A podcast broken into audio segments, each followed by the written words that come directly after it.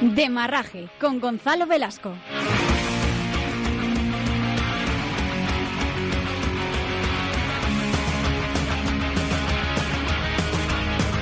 ¿Qué tal? ¿Cómo estáis? Bienvenidos al Rincón Semanal del Ciclismo en la antena de Libertad FM. Programa número 74, el que os tenemos preparado para el día de hoy porque ya sabéis que cada lunes de 7 a 8 de la tarde os contamos todo lo que ocurre en el mundo de la bicicleta. Aquí arranca un nuevo demarraje.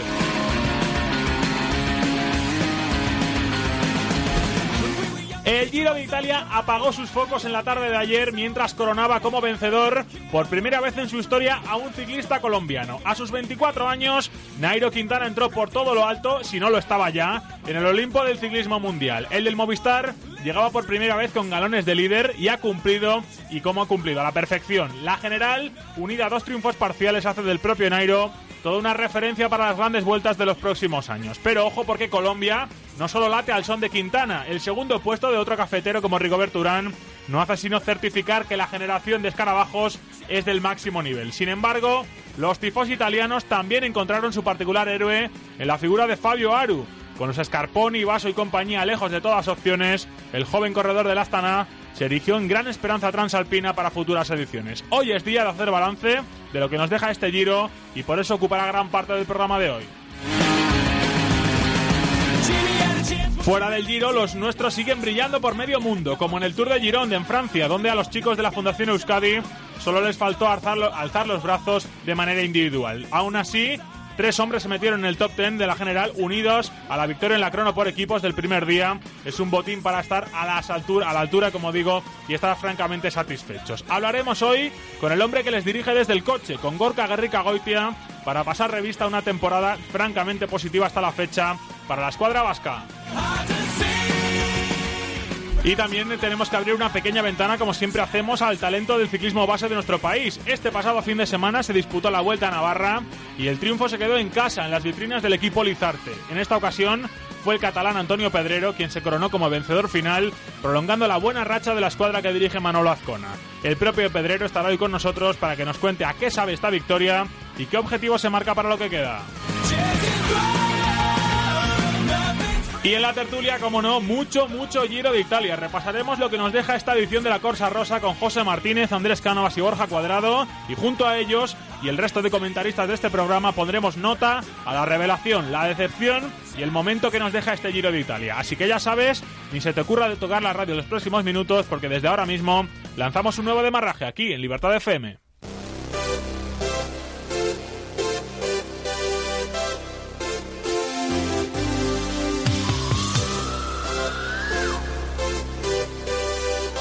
Salida neutralizada. Venga, pues vamos a ello. Comenzamos como cada lunes el repaso de la actualidad. Ya está por aquí a mi vera José Martínez. ¿Qué tal, José? Muy buenas. Hola, buenas tardes, Gonzalo. Bueno, pues empezamos, eh, como siempre, hablando, como no, podía ser, como no podía ser de otra manera, del Giro de Italia. El Giro de Colombia, entre comillas, Fra Virgolete, que dirían los italianos, que acabó ayer en Trieste, como bien decías, con doblete cafetero. Primero Nairo Quintana del Movistar Team, segundo Rigoberto Urán del Omega Pharma Quick Step. Y como siempre, algún despistado, vamos a hacer un pequeño repaso rápido de la semana, porque del lunes pasado a hoy poco ha quedado como estaba en la general. El lunes, como decimos, hubo día de descanso y el martes los cuchillos afilados para la etapa reina. Muchísimo frío en el Gavia, nieve en el Estelvio. Para evitar cualquier peligro en el descenso, Dirección de Carrera anunció por radio que una moto iría por delante del grupo avisando de posibles riesgos con el motorista izando una bandera roja. Algo que no asustó a Darío Cataldo, hombre del Team Sky que va escapado, ni a Nairo Quintana, que saltó del grupo con Pierre Roland del Team Eurocar y Raiders Hesjedal del Garmin Sharp. Cazaron los tres a Cataldo gracias a un fantástico trabajo, hay que decirlo, de Gorka Izaguirre y Roman Sicar. Se jugaron la etapa los tres en el larguísimo Valmartelo. El triunfo finalmente fue para Quintana, que le metió más de cuatro minutos a Rigoberto Urán en la meta y además se hacía con la maglia rosa.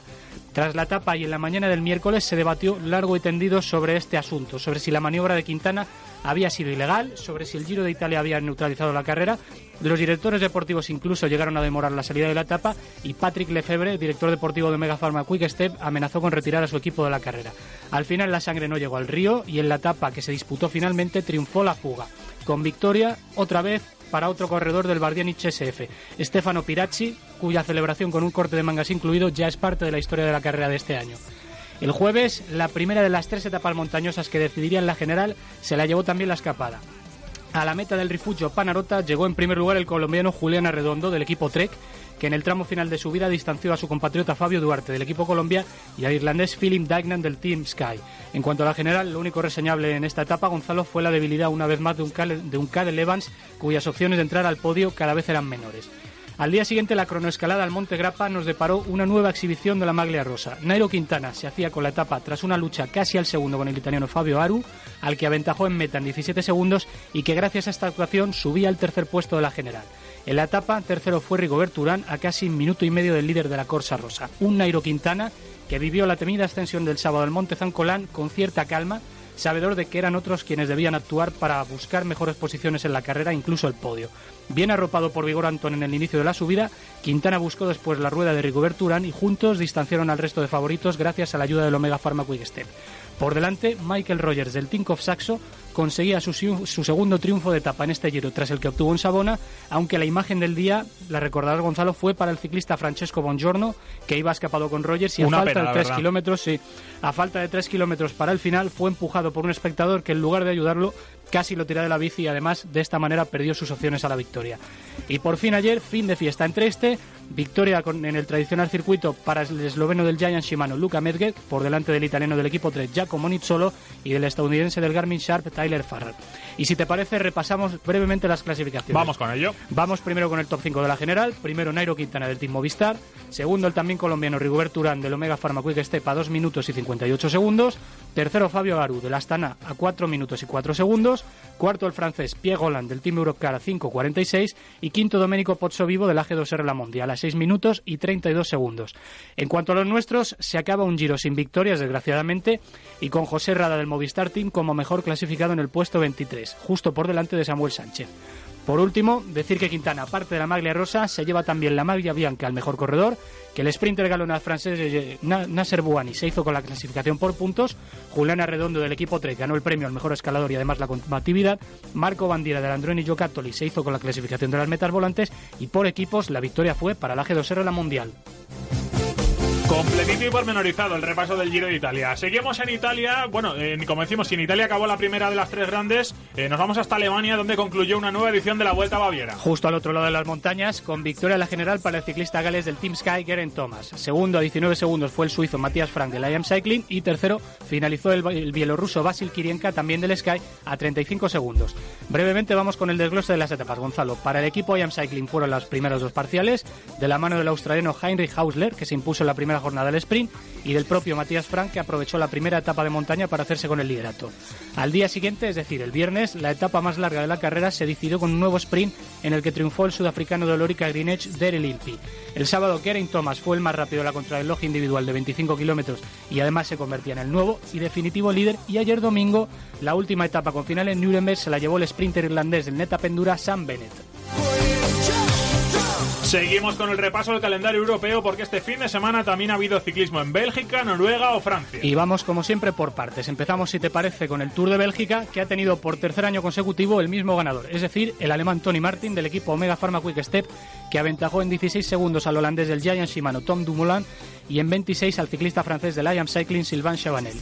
La victoria de Martin además se cimentó como la de Geraint Thomas en Alemania en la contrarreloj individual, pero vamos antes de analizarla paso a paso con el desglose de las etapas. La carrera comenzó el miércoles y los tres primeros días fueron de dominio absoluto del, conjunto Mega Pharma Quick Step. Tom Bonnen, compañero de Tony Martin, ganó las, dos primeras etapas al sprint y después fue el campeón del mundo contra el reloj quien se llevó la crono individual del viernes, haciéndose además con el liderato. El sábado la victoria fue para otro alemán, André Greipel del Lotto Belisol, que la había buscado los dos días anteriores, y ayer domingo en una etapa tachonada de cotas y con dos pasos por el temido muro de Wii, el ganador fue el también alemán del equipo Belkin, Paul Martens. Eso en cuanto a Bélgica. Ahora nos vamos un poquito más al norte de Europa porque hemos tenido este domingo el fin del Tour de los Fiordos con victoria para el corredor local Alexander Kristoff del Team Katusha con tan solo un segundo de ventaja sobre el danés Magnus Kort Nielsen del Calt Energy Vital Water y nueve segundos sobre Jérôme Bonny del ciclista del belga del Wanty Group Gobert.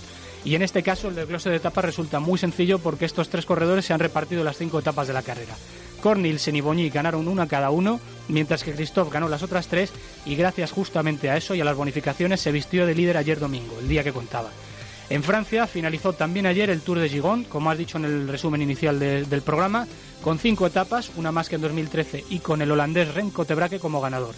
De esta forma, el corredor del equipo Metec TKH Continental Cycling Team sucede a John Larrinaga en el palmarés de la prueba. Prueba que empezó perfecta para el ciclismo español, ya que el conjunto Fundación Euskadi ganaba la contrarreloj por equipos y situaba a Iyarzu Azubiscar como primer líder de la prueba, líder que al día siguiente sería para Pablo Lechuga, mm, mientras que en la etapa vencía el holandés del Cycling Team Jopils Rente Stroet.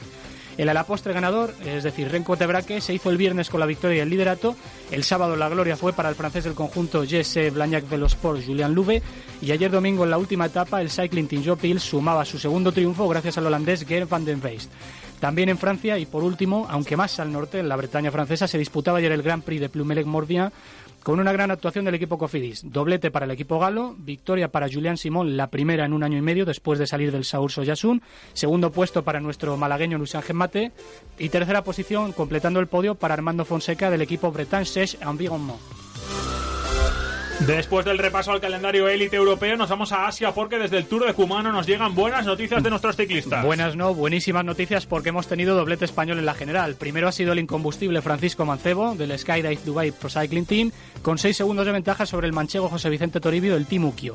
El podio lo completó el australiano Cameron Bailey del OCBC Singapore Continental Cycling Team y destacamos además la actuación de Ricardo García, inseparable de Toribio en el Team Ukio, que fue noveno en la clasificación final y es además el nuevo líder del Japan Pro Tour y de Benjamín Prades del Matrix Power que acabó en un décimo lugar. En lo que respecta al desarrollo de la carrera, Gonzalo, el australiano William Clark del Draypack Professional Cycling vencía en el prólogo inicial y se hacía por tanto con el liderato. Su compañero de equipo, el holandés Whopper Whipper, se llevaba dos etapas, la primera etapa en línea celebrada el viernes y la última disputada ayer, y Paco Mancebo cimentaba su triunfo en la general con su victoria el sábado en Cumano Sangarú por delante del propio José Vicente Toribio. Dejamos el calendario masculino para continuar con el repaso al ciclismo femenino. En este caso, el domingo ha tenido los dos focos de atención a ambos lados del Atlántico. Uno en Bélgica y el otro en Estados Unidos. Empezamos, si te parece, con, con la carrera belga, porque se disputaba la Goik Grasbergen Goik, que con el Kappelmur de testigo ha vivido un nuevo triunfo de Marian Vos. La holandesa del Rabobank LIV Woman Cycling Team se escapó con dos de las corredoras más fuertes del circuito, conocidas ya por nuestros oyentes, la sueca Emma Johansson del Orica EAS y la italiana Elisa Longo Borghini del Hightech Products y las batía ambas al sprint en la meta. Y brevemente decir que en Estados Unidos se disputó también este fin de semana la Philadelphia Cycling Classic con victoria de la americana Evelyn Stevens del equipo Specialized Lululemon. Regresamos a Europa para hablar de una de las pruebas más interesantes del calendario sub-23, la Paris-Roubaix Sport. 189 kilómetros de infierno del norte que este año han coronado como, ganador al holandés Mike Teunissen del Rabobank Development Team. Mm, para que los oyentes se hagan una idea, Gonzalo, Teunissen es un corredor con pasado en el ciclocross. De hecho, ha sido campeón del mundo sub-23 en 2013 y de Europa en 2012. Es un año menor que Lars Van y de momento parece seguir los pasos de Lars, de Lars en eso de caminar del ciclocross a la ruta. Por completar el podio de la prueba, segundo fue el americano Tyler Williams y tercero otro holandés, Bas Tietema. Continuamos el repaso los últimos siete días de ciclismo con el calendario Elite Sub-23 español porque hemos tenido dos vueltas muy interesantes. Empezamos con la Vuelta a Navarra, una carrera con muchísima solera. La de este año ha sido la edición número 53, con eso se dice todo y la victoria ha sido para el corredor del equipo Lizarte, Antonio Pedrero. Segundo fue Fran García del G-Sport Valencia y tercero el ciclista polaco del Tenkom Jimex, Jakub Kasmarek. Este año Gonzalo solo se han disputado desgraciadamente dos etapas. La primera fue para el propio Pedrero, que se impuso al sprint Arnau Sole del Caja Rural RGA Seguros y al propio Kasmarek. Y el sábado Fran García se llevaba la etapa reina con seis puertos, nada más y nada menos, y final en Pamplona por delante de Kasmarek y del propio Antonio Pedrero. Por último, eh, en, lo que refiere a vueltas del calendario Elite Sub-23, también se ha disputado este fin de semana la Volta Ciclistas Comarcas de Lugo y como en Navarra la victoria ha quedado en casa. Esta vez ha sido Pedro Merino del Supermercados Freud, el ganador de la general, que además se hizo con las dos primeras etapas con final en Vilanova de Lurensá y Lugo. La tercera y última etapa se la llevaba su compañero José Antonio de Segovia, que además acabó tercero en la general final. E intercalado entre estos dos hombres, segundo en la general final, eh, acababa Alberto Ruiz Gallego de la Andalucía Trebujena. Y rápidamente cerramos con un último apunte. Sí, porque la Federación Colombiana de Ciclismo ha confirmado que Sergio Henao disputará el Criterium de Dauphiné. Será, por tanto, la primera carrera para el ciclista del Team Sky, que regresa después de que su equipo le apartara el pasado 20 de marzo tras unos resultados anómalos en varios controles internos. Abrimos con Colombia los titulares y cerramos con Colombia de nuevo, Gonzalo. Pues ahí estaba toda la actualidad de la última semana desglosadita por, etapas, por carreras, en fin, todo bien resumido aquí en este inicio de demarraje. Vamos rápidamente porque nos está esperando ya el primer protagonista.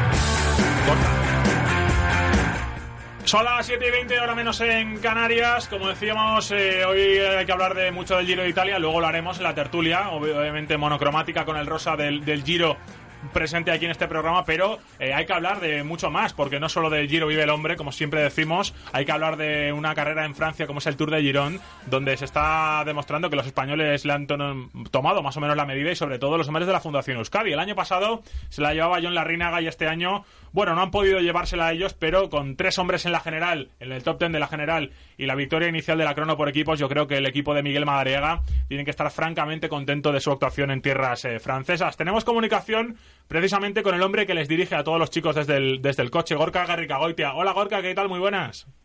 Hola, buenas. Bueno, lo primero de todo, me imagino que satisfechos, ¿no? Por, por la actuación en, en Francia. Eh, faltó una victoria parcial individual, pero bueno, yo creo que con la eh, crono por equipos y los tres top ten, eh, me imagino que francamente contentos. Sí, contentos, ¿no? Yo creo que, que, el equipo desde el principio de año está en una dinámica positiva, consiguiendo resultados prácticamente en todas las carreras que estamos compitiendo y en esta última pues con, con la victoria en la control por equipos no era una prueba en la que yo tenía muchas ganas de hacerlo bien en la, la, tercera que disputábamos este año. En la primera ya conseguimos hacer terceros a 10 segundos del ganador en la segunda hicimos quintos a 26 segundos. Y en esta tercera crono por equipos hemos podido ganar. Y yo creo que, que bueno ha sido un resultado importante en la que el trabajo del equipo pues ha visto ahí valorado y al final, como decimos, pues muy, muy contentos del resultado de esta prueba. Uh quizá esa victoria en la crono por equipos también eh, sea importante por, por, el hecho de que es la victoria del equipo, ¿no? Porque es cierto que durante el año, bueno, pues eh, gente como Carlos Barbero, sobre todo, es un poco el puntal vuestro para, para ciertas carreras, pero, pero aquí se demuestra que gente como, como Zozu Vizcar o como Lechuga al día siguiente, pues también tuvieron su minuto de gloria como, como líderes de la carrera, ¿no? Importantísimo que toda la gente del equipo se sienta eh, importante y útil que tengan cada uno su, su parcela de, de, lucimiento personal, ¿no? Sí, es lo que buscamos desde el principio de año, ¿no? Un poquito el trabajo en equipo, que, las cosas se hagan bien y cuando las cosas se hacen bien, pues normalmente el resultado siempre es para un corredor, ¿no? En este caso el que mejor o mejores resultados está consiguiendo ha sido Barbero, también Mínguez ha hecho cosas, Choperena, pero el nivel general del equipo está siendo muy bueno y, y se ha demostrado con esta crono por equipos, ¿no? Yo creo que el equipo está dando una imagen muy buena, sobre todo en todas las carreras que estamos compitiendo y, creo que se está valorando ¿no? con el reconocimiento de, los espectadores y los, de, los demás equipos también hacia, las capacidades que tiene el nuestro. Vais a competir en Francia próximamente en otras tres vueltas. Hemos visto que la vuelta de Saboya pasa también por vuestro calendario. Eh, me imagino que el objetivo es mantener esta línea de regularidad, de estar presentes en carrera, intentar buscar victorias individuales y por qué no asaltar una clasificación general, ¿no?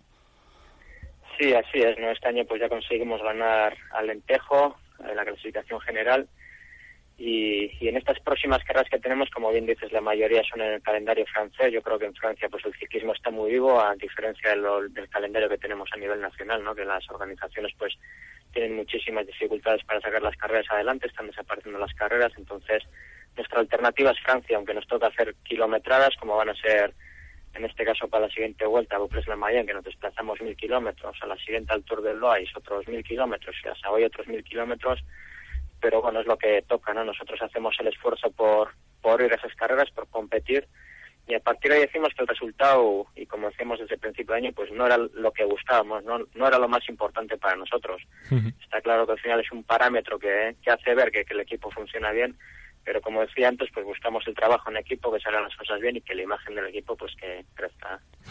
Eh, hablas, Gorka, de, de, un montón de, de desplazamientos muy largos, eh, sobre todo, bueno, teniendo que salir fuera de, España a, competir, porque aquí la verdad es que, las cosas no pintan del todo, del todo bien. Eh, ¿Qué diferente es el ciclismo que estás viviendo este año a lo que estabas acostumbrado en los últimos años en Euskaltel, en todo un World Tour, eh, viajando obviamente con muchas más comodidades? ¿Esta un poco vuelta a los orígenes también te está sirviendo a ti un poco para bueno, para, eh, eh, bueno, pues eh, disfrutar de, también un poco de las pequeñas cosas, ¿no? De, un traslado que aunque no sea muy cómodo, pero también sirve para hacer mucha piña, para que los corredores eh, al final sean un poco una familia. No sé cómo estás viviendo tú ese cambio, un poco esa, esa vuelta a los orígenes. Sí, pues es un cambio radical, ¿no? Al final, como decías, pues eh, hemos pasado de estar en la máxima categoría estar en una categoría continental, donde los medios son escasos, donde la infraestructura pues es la que es, la justa, y con eso pues nos tenemos que, que adaptar lo mejor posible, ¿no? En ese aspecto pues pues sobre todo es frustrante para mí pues trabajar sin pinganillos, ¿no? Que al final en esta categoría que es de formación, en la que sobre todo tienes que tener máxima comunicación con el corredor, en carrera pues pues sin llegar el pinganillo, pues esa comunicación es casi imposible teniendo en cuenta las carreteras en las que normalmente participamos y, y el difícil acceso a los corredores, pues esa es la mayor frustración que yo tengo, ¿no? El estrés es muchísimo mayor que lo que yo tenía en el en el Euskaltel, pero bueno, hay que adaptarse es lo que es, carreras de seis corredores en las que continuamente las carreras son locas, no hay control y, bueno, yo creo que, que nuestros corredores también se tienen que hacer ese ciclismo, ¿no? Que, es lo que lo que buscamos, un poquito pues que el corredor empiece a, pensar, ¿no? Empiece a funcionar como, como corredor y, cuando llegue a la máxima categoría pues sepa hacer las cosas bien y, y eso estamos, ¿no? Y continuando justo con lo que te ha preguntado mi compañero Gonzalo, eh, ¿cómo, hace, ¿cómo haces como director deportivo para reciclar todos los conocimientos que has adquirido en Euskaltel e inculcárselos a los chavales? ¿En qué cambia, por ejemplo, dirigir a un grupo de chavales prácticamente en categoría continental o en un nivel mucho más bajo que la élite World Tour mm, para que lleguen o sueñen por lo menos con llegar algún día a un equipo élite? ¿Cómo es ese, cómo es ese proceso? Pues es difícil, ya te digo que al final cada director también tenemos nuestra manera de trabajar, estos corredores estaban trabajando hasta ahora con otro director que también hizo las cosas muy bien, pero como te digo, cada, cada director funcionamos diferente, la adaptación de ellos hacia mí yo creo que, está siendo dura, ¿no? Porque cada día es una rectificación, cada día es una bronca, cada día es una corrección y, y bueno, al final lo, importante, lo que te digo, es la comunicación. Ya que en carrera no puedes tener comunicación, pues la comunicación hay que tenerla antes de la carrera, después de la carrera y como te digo, pues eh, corregir, ¿no? Sobre todo corregir, corregir. Y yo espero que, según pasen las carreras, pues cada vez vayamos haciendo las cosas mejor, aunque el funcionamiento está siendo bueno. Y, los corredores yo creo que, que, están aprendiendo, eso es lo que, lo que yo pretendo, ¿no? Que aprendan y ya te pues que, poco a poco y, y, a ver si, si, nos vamos adaptando todos un poquito a esta nueva categoría. Bueno, Gorka, pues eh, sobre todo eh, suerte para lo que queda de temporada, que, que los chicos sigan aprendiendo mucho de, de, un hombre como tú que, que tiene tantos años a las, a las, espaldas en la máxima categoría y sobre todo que el equipo de la Fundación Euskadi pues siga como hasta ahora, ¿no? Peleón, eh, dando alegrías y sobre todo, bueno, pues terminando de formar a unos chicos que, bueno, pues que muchos ya tienen calidad de sobra para, para ¿por qué no un salto a un equipo a un equipo mayor. Eh, lo dicho, Gorka, mucha suerte y muchas gracias por haber compartido este ratito con nosotros. Vale, un abrazo. Vale, muchas gracias y hasta la próxima. A ver si os damos motivos para volver a llamarnos. A ver si es verdad. Un saludo fuerte, Gorka. Chao. Bueno, pues ahí estaba Gorka Goitia, José. ¿eh? Eh, como decíamos, todo un, todo un director que dejó el año pasado Euskaltel por la desaparición del equipo naranja, pero como decíamos, reciclándose a la categoría continental y sobre todo inculcando muchas de sus, eh, de sus enseñanzas y su sabiduría a chicos que, que, bueno, pues que sueñan con, seguir escalando en su carrera y, eh, ¿por qué no?, eh, llegar a la máxima categoría pronto. Muchos años dirigiendo Euskaltel mm, y a mí me ha gustado sobre todo el hecho de que sea transparente en, decir que de momento las cosas pues no van como él como a él le gustarían. Evidentemente todo tiene un proceso de ensamblaje, de acoplamiento, de adaptación pero los resultados del equipo hasta ahora están siendo buenos y cabe esperar que cuando las piezas se ajusten un poquito mejor, pues eh, las cosas vayan a mejor en vez de a peor. Seguro que sí, porque lo están haciendo, como digo, francamente, francamente bien. Como francamente bien lo está haciendo el equipo Lizarte en el calendario Elite Sub-23 de nuestro país. Eh, 11 victorias ya de momento hasta la fecha en la temporada y la última en la Vuelta a Navarra, en la Vuelta a casa. Vamos a hablar con el ganador.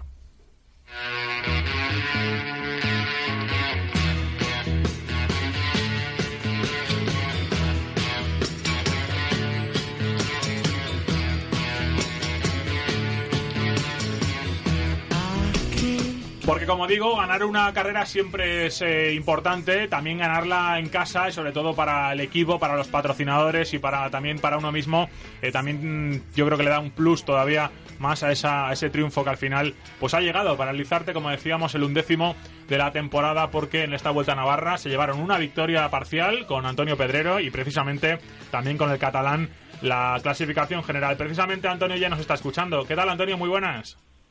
Hola, buenas tardes. Bueno, enhorabuena, lo primero, ¿eh? porque como decía yo, la victoria en la Vuelta a Navarra, muchos significados, ¿no? Tanto a nivel personal como a nivel de equipo, eh, había que hacerlo bien allí en casa. Sí, muchas gracias y que, bueno, sí, para mí para, como para tanto el equipo, porque, bueno, el equipo es la carrera de casa y para mí, pues ganar ya, tan mal había empezado el, el año, pues sabe muy bien. Eso te iba a decir, porque 2013 fue un buen año para ti, con, buenos y muchos triunfos, y este año, bueno, en invierno con esa lesión de rodilla, pues no pudiste empezar la temporada como, como tú querías. Eh, yo creo que esta victoria al final también sirve para eso, ¿no? Para desterrar todos los, los fantasmas del invierno y que y a partir de ahora solo pensar en positivo, ¿no? Sí, porque empecé muy bien este invierno, me encontraba muy bien, pero me lesioné y a partir de ahí no podía entrenar, no, no, había manera de, coger la línea y bueno, después de esto fuimos a Francia a correr y me empecé a encontrar mejor, mejor y aquí ya en Navarra ya llegó la victoria, que costó mucho empezar a arrancar. Mm, el hecho, ¿El hecho de ganar te supone una liberación? ¿Vas a correr ahora más tranquilo o tu manera de correr no va a cambiar mucho después de ganar? No, el cambio no tiene que cambiar, porque si cambia puedo ir a peor, a, a relajarme, pero, pero sí que es una liberación el tener una victoria y en una vuelta tan importante, pues hace que esté más tranquilo, sí. Eh, ¿Viste peligrar en algún momento la, general? Porque después de la primera etapa, en donde te llevaste la victoria, ajustadísima sobre Arnau Solé y Jakub Kazmarek, eh, Arnau venía francamente fuerte también de la Vuelta a Castelló, donde se llevó la general, y luego hubo que trabajar mucho ¿no? para llegar a Pamplona de, amarillo. No sé si en algún momento eh, temisteis en el equipo que, se os podía escapar la, general. Sí, en bastantes momentos. A partir de en el último puerto se fue un grupillo y hubo, hubieron bastantes momentos que, que perdíamos la vuelta. Luego aparte me arrancó el polaco eh, y, que no lo cogía. Iba yo con Arnau y no lo cogíamos, no lo cogíamos y al final pude cogerlo llegando a meta casi. Así que estaba, estaba complicada, muy complicada. Estaban muy fuertes los dos y me lo pusieron muy difícil. Mm, por lo que hemos leído y por lo que cuentas ahora, tiene, tiene más mérito todavía, si cabe, el hecho de que tú consiguieras ganar, pero también la ayuda que, te aportaron tus compañeros a lo largo, especialmente de la etapa de la etapa final, porque era una etapa de un perfil muy duro, seis puertos, y supongo que siendo una categoría con pocos corredores por equipo, el control de la carrera fue muy difícil. Sí, ya desde un principio decidimos que se metiese en Santi o Santi Ramírez o Aitor en la fuga porque estaban a un minuto o así cerca y, si no se metía nadie más de la general podíamos ganar la vuelta a ellos. Y, tenía, y haríamos trabajar al Caja o al Telcom. Y entonces es, así no trabajaríamos nosotros. Y además así luego tendríamos a más gente por delante para para para tirar de mí no después del último puerto. Y así fue. Luego tuve ahí a Rafa que me hizo un gran trabajo hasta Pamplona. Bueno me hizo todo el plano después, casi todo, me ayudó muchísimo. Si no iba a ser por él, lo habría tenido muy, muy difícil para ganar. Afortunadamente para vosotros eh, pudisteis amarrar ese amarillo en, Pamplona, llevaros la general. Eh, te leí justo antes de la, justo después de la primera etapa que ya habías recuperado tu, tu mejor nivel. Eh, a partir de ahora, ¿qué, podemos esperar de, Antonio Pedrero para lo que queda de temporada? Sí, bueno, mi mejor nivel espero que, que quede todavía, a ver si pudiese llegar a mejorar, pero ahora estando los campeonatos de España que se pueden correr con profesionales este año, espero que hacerlo bien ahí. Y luego viene Zamora, también León, que son buenas vueltas, así que espero que vayan bien. Mm, la última por mi parte es una es una pregunta fuera fuera del, de este baúl de carreras profesionales. Mm, tu padre fue también profesional eh, y me gustaría preguntar por la relación de un padre deportista con un, con un hijo deportista. Eh, ¿Cómo es esa relación? ¿Te aconseja, te, te deja hacer, te, te, corrige cuando lo cree necesario? Eh, ¿Te sirve, te apoyo o aprendes cosas también con él? Sí, yo aprendo he aprendido mucho. En mi caso ha sido muy buena, lo que porque ha sabido estar en los momentos y pero también ha sabido apartarse y, y no, no meterse en medio entre el equipo y yo, por ejemplo, que el equipo manda y no él. Y, en ese caso él sabe, porque ha estado ahí. Hay otros padres que se ve que no que, se meten mucho y sí que es, importante, ¿no, Antonio? Eso, que, que, también los padres con los hijos, un poco para todo el que nos esté escuchando, que tenga críos eh, deportistas, que tampoco se presione mucho, ¿no? Y que, y que se deje hacer a los entrenadores y a los equipos que al final son los que más saben de, esto, ¿no? Al final el padre quiere mucho a su hijo, pero hay decisiones que tienen que tomar el propio equipo, ¿no? Y el propio deportista. Eso es, yo no sé quién para decir, pero sí que sí que hay padres que parece que, que quieran meterse en su hijo en todo y no no creo yo que sea la mejor manera. Y en mi caso no se ha metido mi padre y a mí me va bien de momento. Afortunadamente, eso te iba a decir, tienes eh, la suerte de contar con buenas enseñanzas en casa también y bueno, pues también se está traduciendo todo en, buenos resultados. Antonio, la verdad es que ha sido un placer hablar contigo, sobre todo eh, para felicitarte por esa vuelta a Navarra que conseguiste brillantemente ayer y sobre todo que después de que la lesión del invierno ha quedado atrás, a partir de ahora todo sea seguir, seguir mejorando. Vale, un abrazo grande y mucha suerte. Muchas gracias. Bueno, pues Antonio Pedrero, ¿eh? que le dio ayer al Lizarte la vuelta a Navarra, la vuelta de casa y bueno, muy importante para el equipo Fucsia, para el equipo Rosa, eh, bueno, pues eh, amarrar, como digo, la, la, vuelta de casa también para los patrocinadores y para que todo el equipo esté contento. Vamos con la tertulia, hoy tertulia más amplia de lo normal y sobre todo monocromática, rosa del Giro de Italia. Vamos con ello.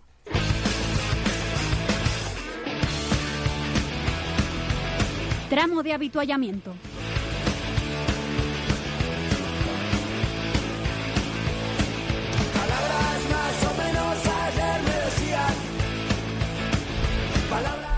Venga, pues vamos a ello porque hay mucho que analizar de lo que nos deja este Giro de Italia, un Giro colombiano, como hemos dicho al inicio del programa, con Nairo Quintana como vencedor final, con Rigoberto Urán como segundo y con bueno gente como Fabio Aru despuntando.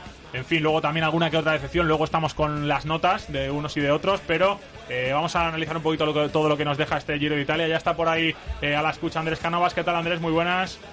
¿Qué tal? Buenas tardes. Bueno, ahora incorporamos también a Borja Cuadrado a la tertulia. Ya está por aquí también, como siempre, José Martínez. Eh, pero os empiezo preguntando, chicos.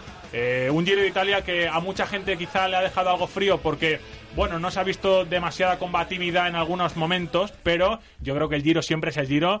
Y personalmente, yo no sé si es por las exhibiciones de Quintana, por la que nos dio Urán en la crono, o por tantas cosas, pero a mí el Giro siempre me, me parece una carrera, bueno, pues eh, personalmente la más bonita de las tres. No sé cómo lo ves, Andrés. Bueno, es una carrera siempre que encierra unos intangibles que llamamos eh, superiores a, otras pruebas de tres semanas. Tiene cosas que, no se ven en, otras carreras como el Tour como la Vuelta, pero es cierto que quizá por la superioridad de, de Nairo Quintana este año ha sido un poquito distinto. Eh, los propios corredores, eh, sus rivales manifestaban ya falta de seguridad. Eh, Nairo es el mejor, no le vamos a atacar, sabemos que, que no podemos con él y bueno, eso también, digamos que ha, tapado un poco el espectáculo también por causa de un par de etapas que ha faltado combatividad, por esta superioridad, como digo, de Nairo Quintana, que el rival que podría tener Joaquín Rodríguez pues se fue para casa antes de tiempo. Un cúmulo de circunstancias que han hecho que, bueno, que sea un giro bonito como todos, pero en el que nos ha faltado ese algo, ¿no? Para, para hacer el giro espectacular de, de quizá otras últimas ediciones. Hmm. Eh, ya está por ahí también Borja Cuadrado. ¿Qué tal, Borja? Muy buenas. ¿Qué tal, Gonzalo? Buenas tardes. Bueno, pues eh, le te hago la misma que le ha hecho Andrés. Eh, ¿Qué te deja el Giro de Italia? Eh, ¿Con qué sabor te quedas? bueno, ¿qué balance haces un poco así en frío ya después de las tres semanas de ciclismo que hemos visto? Pues yo quiero hacer un balance optimista. Es cierto que pues, da la sensación que a lo mejor, seguramente por culpa del, recorrido, no ha habido esa combatividad que se esperaba, pero bueno, pues, yo creo que cuando hablamos de un giro en el que el podio ha sido de menor edad desde 1979, una media de 25 años y viendo el nivel de, los corredores, de Quintana, de Rigoberto, de, de con 23 años, pues yo creo que hay un poco que, pensar que tenemos eh, ciclistas para vivir una época dorada, que hay ciclistas como Contador, como Frum, como Valverde, que son todavía eh, realidad, que son presentes y que todavía tienen cuerda por delante, pues hay que motivarse un poco viendo lo que lo que llega por detrás, porque son ciclistas, como digo, con una progresión increíble y que seguramente este Giro de Italia sea para algunos de ellos el comienzo de una etapa pues muy esperanzadora.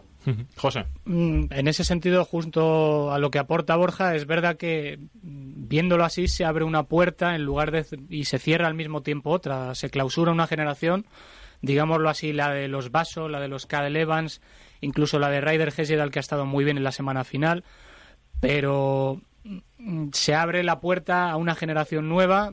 Urán, bueno, no es precisamente ya un corredor joven, tiene ya 27 años Quintana tiene 24. 24. 24. Aru tiene 23. Mm, Que podíamos haber esperado un poquito más en, en la última semana, más movimiento en montaña, descontando la etapa del lunes en, en Valmartelo con, con todo lo que pasó en el Estelvio. Probablemente sí, también puede ser un problema de, de igualdad de fuerzas. Hemos visto una lucha por el podio que durante un par de días Ay, se nos ha caído por ahí alguien, a ver si le estado- podemos estado- recuperar. Sí, perdona, José. Sí, estaba, a ver si le podemos recuperar. Borja vuelve. Nada, estaba hablando de la lucha por el podio. Durante un par de días hemos visto un- siete corredores en un pañuelo para, para optar al tercer puesto. Y en circunstancias, en circunstancias así es, es muy difícil ver movimientos que decanten la balanza en favor de uno u de otro con, con diferencias muy amplias, porque la igualdad es máxima. Se ha visto, sobre todo, pues de, del octavo puesto al cuarto, al tercero, que la lucha ha sido muy pareja. Quizá eso es lo que, lo que más puede pedirle el espectador, un movimiento, un movimiento de estos que hacen historia, como el de Nairo Quintana, que también lo hemos tenido, pero mm, si, si tuviera que decirte, para mí sí ha sido un giro con un poquito menos de, de lo que esperaba, con esos intangibles de los que habla Andrés. Bueno, parece que tenemos algún problemilla con Borja, a ver si le podemos recuperar. Pero lo que sí que está claro, eh, más allá de, de, bueno, pues eh, eh, al- algunos detractores de este giro, algunos que sí que lo han visto con, buenos ojos, lo que sí que está claro que ha sido un giro colombiano, como decíamos. Más allá del propio Quintana y también de, de Urán, la generación que tenemos encima de la mesa de, de- escarabajos, de, corredores colombianos, nos sigue dejando gente como Arredondo, como lo- los, del el equipo Colombia, como Pantano, como Chalapuz, gente que han estado también muy combativos. Eh, no sé si la gente habla mucho de los 80 con Fabio Parra y Lucho Herrera, pero en este caso, o sea, también por la, más allá de la calidad, por la cantidad. Hay colombianos en prácticamente casi todos los equipos y sobre todo la mayoría de ellos con una calidad, eh, bueno, pues al- a la altura de lo que hemos visto en este giro, ¿no, Andrés? Sí, hay que ir a los números. Al final, a los colombianos siempre, en los 90 sobre todo, los que corrían en CM, les decíamos que daban mucho espectáculo, que estaban delante, pero rara vez ganaban en las mejores carreras. Y esta vez, mira, han sido cuatro etapas, ha sido el mayor de la montaña, el mayor rosa, el mayor blanco, primero y segundo en la general. Eh, ha sido una aluvión de, de triunfos, una aluvión de, de grandes resultados. Y está claro que, bueno, han sido los grandes dominadores de Italia, aun cuando el equipo colombiano, que traía nueve corredores de esa nacionalidad, no ha tenido su mejor carrera. Eh, también hay que bueno, que la mayoría de ciclistas destacados del país estaban aquí. Faltaba Henao, que estaba, digamos, que en cuarentena, faltaba Betancourt, pero la mayoría estaba compitiendo, por lo tanto, esto es lo mejor que tiene Colombia. Eh, si me preguntas si la mejor generación de la historia de Colombia, eh, yo no viví los 80, yo no, no vivía Lucho Herrera, Fabio Parra, pero por números, por resultados, por lo logrado y por lo que parece que van a lograr, yo te diría que lo van a superar claramente. Mm, José. Yo pondría, yo pondría de momento un poquito de, de distancia con respecto a esa afirmación de si estamos ante la mejor generación del ciclismo colombiano o no. Eh, Obviamente es pronto para saberlo porque todavía están muchos en desarrollo y en progresión de sus carreras, pero mm, la verdad es que por los, por los triunfos y por los logros que han cosechado ya, que superan a los de Cacaíto Rodríguez, eh, a Lucho, a Parra, pues eh, obviamente estamos ante, ante el relevo natural de esa generación que encandiló tanto al ciclismo europeo como al ciclismo latinoamericano en, en finales de los 80 y principios de los 90. Mm, La verdad es que lo que, lo que viene de Colombia mm, parece que sale de germinación espontánea en estos últimos años, todo sale muy bien, todo sale muy bueno. Hemos visto mm, corredores valientes, a Redondo, por ejemplo, al que todavía le falta que atemperarse un poquito, aprender a, a ver el momento adecuado para atacar, lo decía el director deportivo del Trek, por ejemplo. Mm, a Fabio Duarte le hemos vuelto a ver como en esos primeros años en Europa en los que destacaba tanto. Quizá el Colombia, como, como decía Andrés justo en su análisis hoy en su blog, pues ha adolecido de, de falta de, de picardía y de, de buena, de buena toma de decisiones tácticas, pero indiscutiblemente este va a ser para siempre el giro de, de Nairo Quintana y de Rigoberto Urán, y eso para Colombia y para el ciclismo latinoamericano es un éxito sin precedentes. Mm. Eh, eh, por cierto, ahí la, cuñita bien tirada, José. Ahí el análisis de todos los equipos en el blog de Andrés Canovas, en cycling.blogspot.com. Ahí todo desglosado, los 22, que por cierto, yo coincido más o menos en casi todo, ¿eh? porque hay buenos suspensos y buenos eh, buenos sobresalientes y buenos notables, ¿eh? o sea que todo el mundo a, a leerlo. Ya está por ahí también Borja, eh, que le habíamos perdido antes. Eh, Borja, estás por ahí, ¿no? Sí, bueno, vaya abanico me habéis hecho aquí entre los tres, ¿eh? Me habéis dejado tirado, pero vamos. Ha sido culpa tuya. Es que te, te- te ha pasado... Había bandera roja, ¿esto significa neutralización Sí, sí. o no? Lo que me habéis hecho. Bueno, eh, esto habría que debatirlo en la, en la reunión esa de directores que yo habría pagado dinero eh, por estar ahí con un, con un ojito eh, escuchando y viendo, eh, porque tuvo que ser francamente interesante. En fin, que Borja, lo que decíamos, ¿no? La, la generación colombiana, eh, hablábamos de comparaciones con las anteriores, pero estamos ante una pléyade de corredores que, bueno, casi todos, yo creo que me atrevería a decir que bastantes, eh, sobre todo son escaladores de, de- muy buen nivel, ¿eh?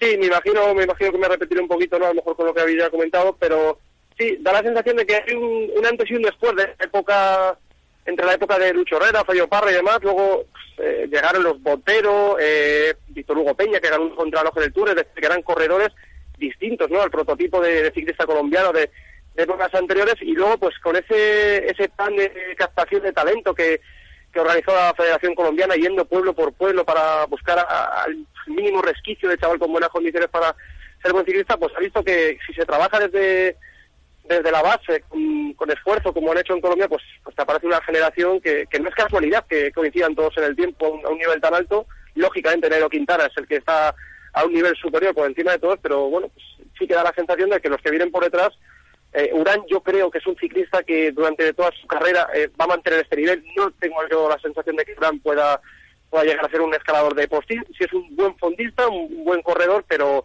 pero creo que estos dos segundos puestos en el Giro, pues eh, tengo la sensación de que van a ser su, su techo y luego lo que decíais, ¿no? El caso de Duarte, el equipo Colombia, pues eh, le, le ha faltado le ha faltado un, un poquito, ¿no? Para, para confirmar un poco las expectativas que, que tenían. Aquí no está Betancourt y, bueno, otro corredor que ha tenido una temporada también con altibajos. Y el caso Redondo, lo que decíais, ¿eh? Qué bien disfruta uno cuando cuando se encuentra con un corredor tan valiente que ataca a destiempo, que sabes que tiene fuerza, pero que le da igual pues, eh, ganar que quedar en el, puesto 80, es el tipo de que engancha, pero bueno, todos los colombianos con algo común, es esa para. Eh, también ha sido un Giro de Italia con cierta polémica, eh, sobre todo eh, la etapa de- del Gavia, del Estelvio, de Valmartelo. Eh, más allá del de, el tema del ataque de Nairo Quintana, la supuesta neutralización que al final no quedó en tal por el tema de, bueno, pues también la confusión por parte de la organización, eh, las quejas de muchos corredores por parte de, bueno, diciendo que, no se deberían hacer ese tipo de, etapas por el frío y por las condiciones climatológicas tan adversas. Eh, no sé cómo lo habéis visto, sobre todo toda la polémica que ha rodeado al, Giro, ¿no? Porque al final el Giro siempre es en las mismas fechas, mm, siempre estamos con las mismas cosas porque la nieve y el tiempo es el que es en, esas altitudes y bueno, pues al final estamos un poco todos los años enrocados en, en- en los mismos discursos, ¿no? Yo creo que, que Nairo Quintana hubiera ganado el Giro de todas las formas posibles, eh, con, neutrali- con neutralización de aquella etapa, sin neutralización, quitando tiempos, eh, hubieran hecho lo que hubieran hecho, yo creo que, el colombiano del de Cómbita era el más fuerte de todos y es justo ganador de la carrera. Ahora, es innegable que, que a la organización se le fue de las manos. Eh, Ese día tomó malas decisiones, no estoy hablando de salir o no salir, estoy hablando de, de mandar un tuit oficial, no darlo por oficial, de dar un mensaje ambiguo por de vuelta, de poner banderas rojas y de que alguien adelante, de que no. Son cosas muy raras y claro, también hay que entender un poco la organización. Esas decisiones que se toman en el momento o con carrera en movimiento es muy difícil tomarlas después. Quiero decir, eh, si tú permites que una fuga se marche, coja dos minutos y que empiece el último puerto con dos minutos, lo que tú no puedes hacer es pararlo después, cuando están subiendo. Entonces, eh, la organización tomó la decisión de dar por bueno todo lo que pasó en el descenso de Sergio y después pues, es verdad que, que hubo cosas muy, muy extrañas, o sea, que, que gente que parara, gente que no parara arriba en el Sergio, gente como Nero Quintana que no es que atacara, simplemente se puso a rueda de rotar y de, rustar. Y bueno, y al final, como te digo, el Giro, yo creo que tomara la decisión que tomara, se había equivocado y iba a haber polémica. Eso te iba a decir, eh, Borja. Ahí había. Bueno, no se podía contentar a todos, ¿no? Alguien siempre iba a tener algo que, que reprochar, ¿no?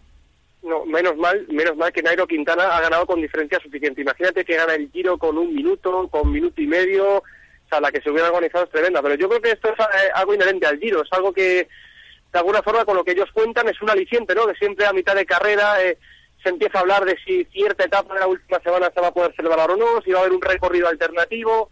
Bueno, es que esto, esto es el Giro de Italia. Cada carrera tiene su, el Tour de Francia tiene la particularidad de su primera semana de, de etapas llanas rotondas a, dos kilómetros de meta en las que se puede matar medio pelotón y el Giro, pues eh, de alguna forma eh, consigue esta licencia porque el año que viene, pues a lo mejor tenemos un descenso como el CrossFit una subida otra vez al Estelio, porque estos son cabezones y son capaces de seguramente de repetir, y luego, pues, eh, es que cuando ocurre algo como lo que ha sucedido en este giro, con el tema de la, de la moto, ¿no? Esa bandera roja que para unos sí, además, puede ser neutralización, otros dentro de la misma organización dicen que es una recomendación, lo que decía, lo que decía Andrés, o sea, es una situación muy extraña y bueno, pues menos mal, como digo, que al final Nairo ha ganado porque si no, este giro hubiera quedado para siempre pues eh, con un asterisco. José, tu reflexión y vamos luego con, las notas. Mm, yo creo que la etapa mm, se corre por cabezonería propia de la organización porque para RCS hubiera sido un fracaso suspender por segundo año consecutivo la etapa.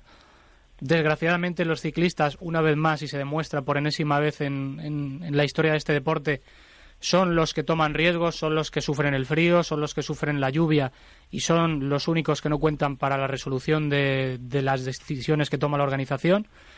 En este caso, para mí se equivocó el Giro de Italia. Aparte de, lo que de todo lo que ha notado Andrés Cánovas, yo quería apuntar que en el Giro de Italia, eh, según lo que contó un, juez internacional español en, TPA durante la retransmisión del Giro de Italia, Radio Vuelta no va con los coches de, de los jueces de, la UCI, con lo cual ese es un dato a tener en cuenta también y que pudo aportar mucha más confusión, a, lo, a lo que pasó después en el desarrollo de la etapa. Me parece que mm, fue un espectáculo, evidentemente fue un espectáculo muy bonito, mm, va a quedar para la historia, mm, pero no me gusta, no me gusta ver que, los corredores ponen en peligro eh, su salud, su integridad física por, por cosas como esa. Y pasó en Nápoles también. Tuvimos una farsa de 10 kilómetros en la que se cayó medio pelotón gracias al, estado del firme. Y son cosas que, igual que habla Borja de las particularidades del Tour, a mí estas particularidades del Giro no me gustan y desgraciadamente continúan.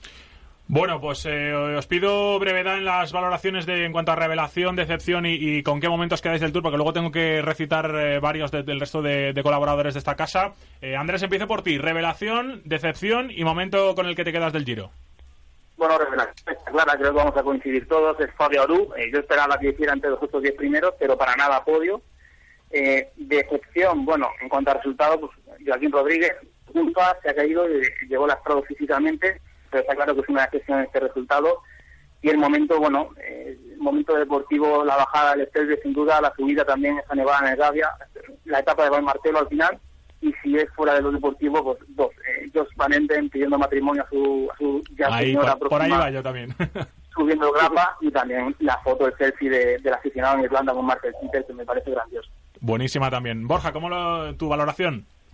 Pues mira, la revelación, lógicamente, igual que, Andrés, hay que coincidir en Fabio Aro, es un chico que, que eh, Giuseppe Martinelli le contrata para profesionales un año y medio antes, es decir, que ya confiaban en sus eh, cualidades. La decepción, para mí, pues ningún corredor en concreto, sino el público del Monte Foncolán, porque la que se organizó fue tremenda, y con el caso de, de Bongiorno, eh, es un ciclista al que le pueden truncar la carrera o en su efecto modificarla, porque pasado mañana eh, nadie se va a acordar de que ese ciclista podía haber ganado, y quién sabe si podía haber conseguido un contrato World Tour, pero ya sabemos cómo es este mundo y a lo mejor se queda sin ella. Y como momento, la crono del Monte Grappa, porque de alguna forma eh, significó la explosión de Nairo Quintana, porque él estaba decepcionado tras la etapa del Estelio, él sabía que de alguna forma había un asterisco en y aquel día confirmó que es el mejor. José. Rápido, rápido. Eh, revelación, Tim Vellens del Loto Belisol, yo me desmarco de todos vosotros.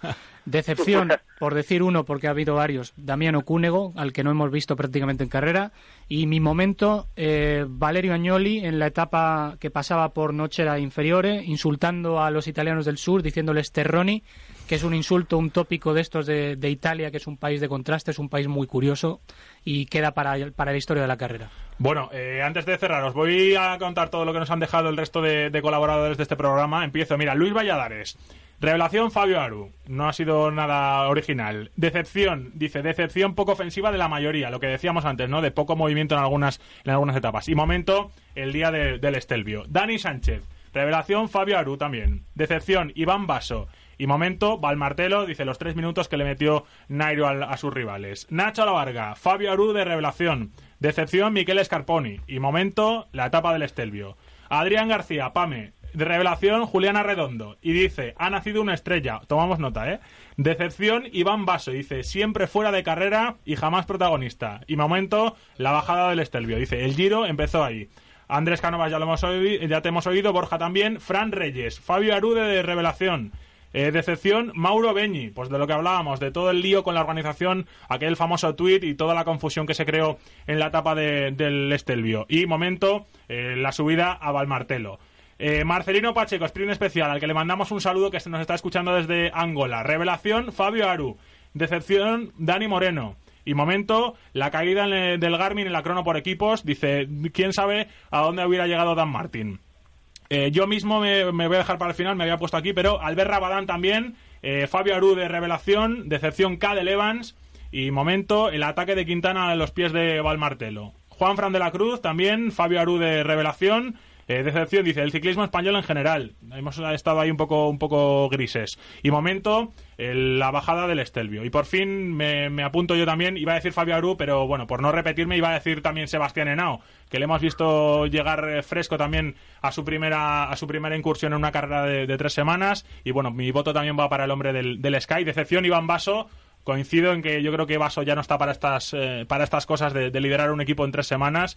Y bueno pues el Cannondale también ha estado francamente mal. Y el momento coincido con Andrés Josh Van Enden pidiendo matrimonio en el, la cronoescalada al grapa lo siento chicos pero me ha parecido un momentazo y los románticos ya sabéis que cada vez quedamos menos. Así que bueno pues eh, la revelación Fabio Aru eh, por mayoría aplastante. La decepción yo creo que gana eh, Iván Basso. Y bueno pues también está ahí gente como como Scarponi, pero yo creo que gana Vaso. Y el momento, bueno, pues bien sea por la bajada del Estelvio por la subida a Valmartelo, la etapa mítica ya con el Gavia, con la nieve, con la neutralización frustrada, en fin, que ha sido un Giro de Italia espectacular por, por muchas cosas. Eh, Andrés, ha sido un placer, eh, nos seguimos escuchando y sobre todo, pues que, que el ciclismo nos siga regalando tantos momentos tan bonitos como los que hemos visto en este Giro. Un abrazo. Un abrazo. Borja, lo mismo, nos seguimos escuchando cuando quieras barra puedas, que sé que las obligaciones muchas veces te llaman, pero ya sabes que esta es tu casa, ¿vale? Un abrazo fuerte.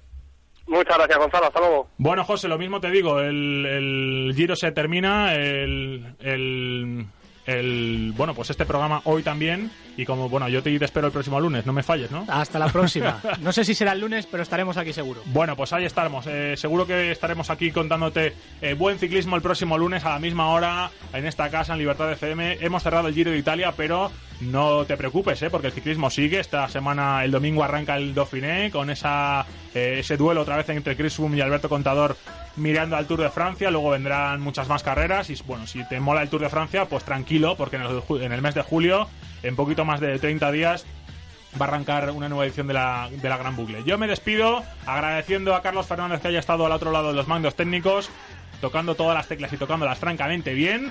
Te vas a quedar con Eva Robles ahora con eh, Tengo un propósito, con el nuevo programa de Libertad FM, de solidaridad tan necesaria en los tiempos que hoy corremos. Y bueno, pues como te digo, yo te espero el próximo lunes con más ciclismo y con más de marraje. Adiós.